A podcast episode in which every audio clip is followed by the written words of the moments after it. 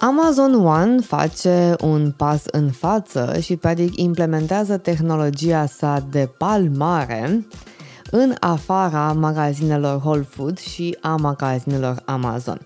Acum, poate că nu ești familiarizat cu tehnologia pe care vrea să o implementeze Amazon, dar ți-o spun eu pe scurt.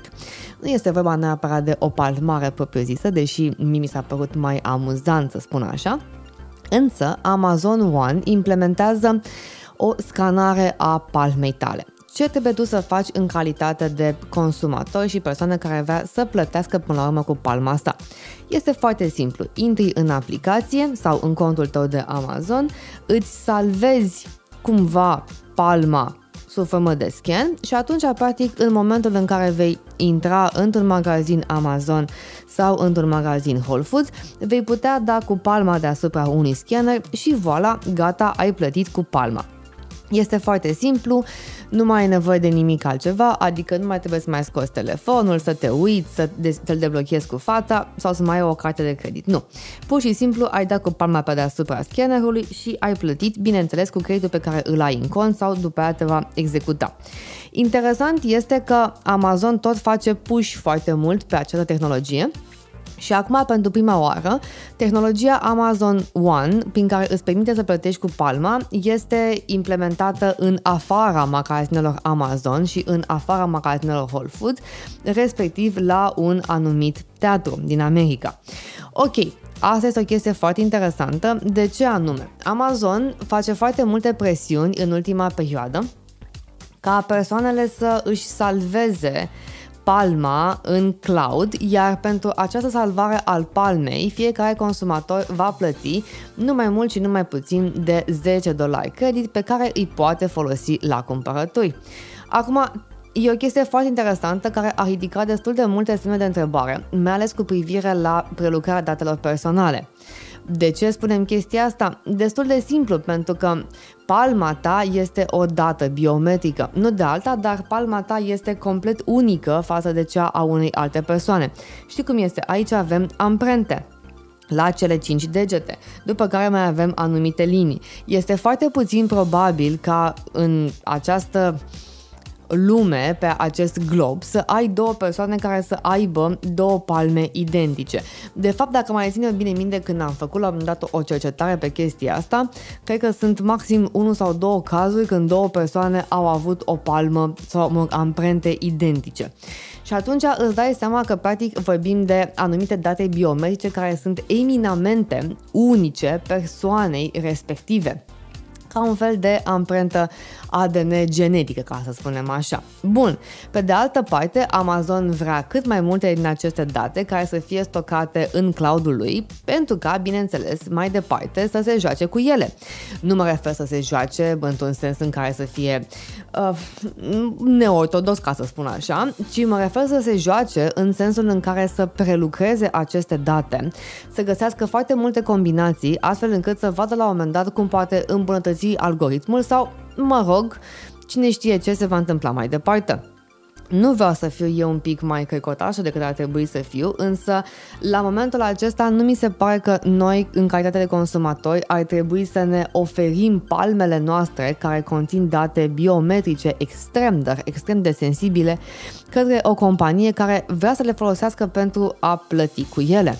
Adică, dacă e să fim noi foarte sinceri până la capăt, momentan singurele persoane care îți iau amprentele, pentru că sunt atât de personale, este poliția în momentul în care vrea să-ți facă dosar sau, bineînțeles, anumite instituții publice și private în momentul în care te angajează sau sunt un pic mai confidențiale, ca să spun așa, și chiar au nevoie să știe despre amprentele tale ca să te recunoască imediat ce și cum. Însă de aici și până la a da amprentele tale către Amazon doar pentru a plăti cu asta la un magazin, mie mi se pare momentan o chestie care nu poate să-mi ofere mie personal, Ana Maria, suficiente garanții astfel încât să, ce să fac, să plătesc cu palma mea, e ok. Poți plătesc cu telefonul, poți plătesc cu un tag, poți plătesc cu cartea de credit, atât de multe alte variante prin care pot plăti. Pe lângă asta, să avem în vedere că totuși exact săptămâna trecută ONU a lansat raportul referitor la inteligența artificială, în care a cerut un moratoriu pentru implementarea acestor tehnologii, în sensul în care ar trebui să facem un pas în spate și să nu ne mai jucăm de-a prinselea cu inteligența artificială. Nu de alta, dar noi nu putem să ținem pasul la acest moment cu ceea ce se întâmplă în domeniul inteligenței artificiale, mai ales când vorbim de prelucrarea datelor, și este posibil ca toată această prelucrare să facă mai mult rău decât bine. Nu contestă nimeni faptul că inteligența artificială și prelucrarea tuturor acestor date personale poate avea la un moment dat un efect extrem de benefic, însă pe de altă parte poate avea și un efect catastrofal.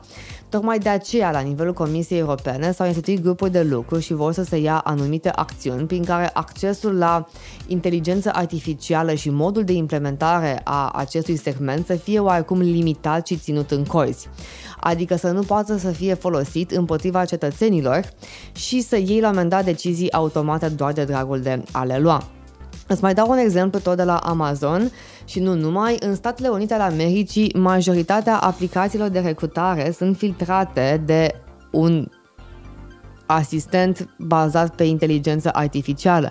Practic, de foarte multe ori, nici măcar nu ajungi ca în primele faze CV-ul tău sau aplicația ta să fie revizuită de o persoană vie în carne și oase. Și atunci ce faci? Pentru că este o problemă. Nu de alta, dar, spre exemplu, Amazon este iarăși luat în colimator și în vizor, pentru că evaluarea angajaților săi cu privire la performanțe și, practic, cu modul în care îi promovează în funcție, le stabilește KPI-urile și le dă la un moment dat bonusuri salariale, este făcut pe bază automată, fără vreo intervenție umană.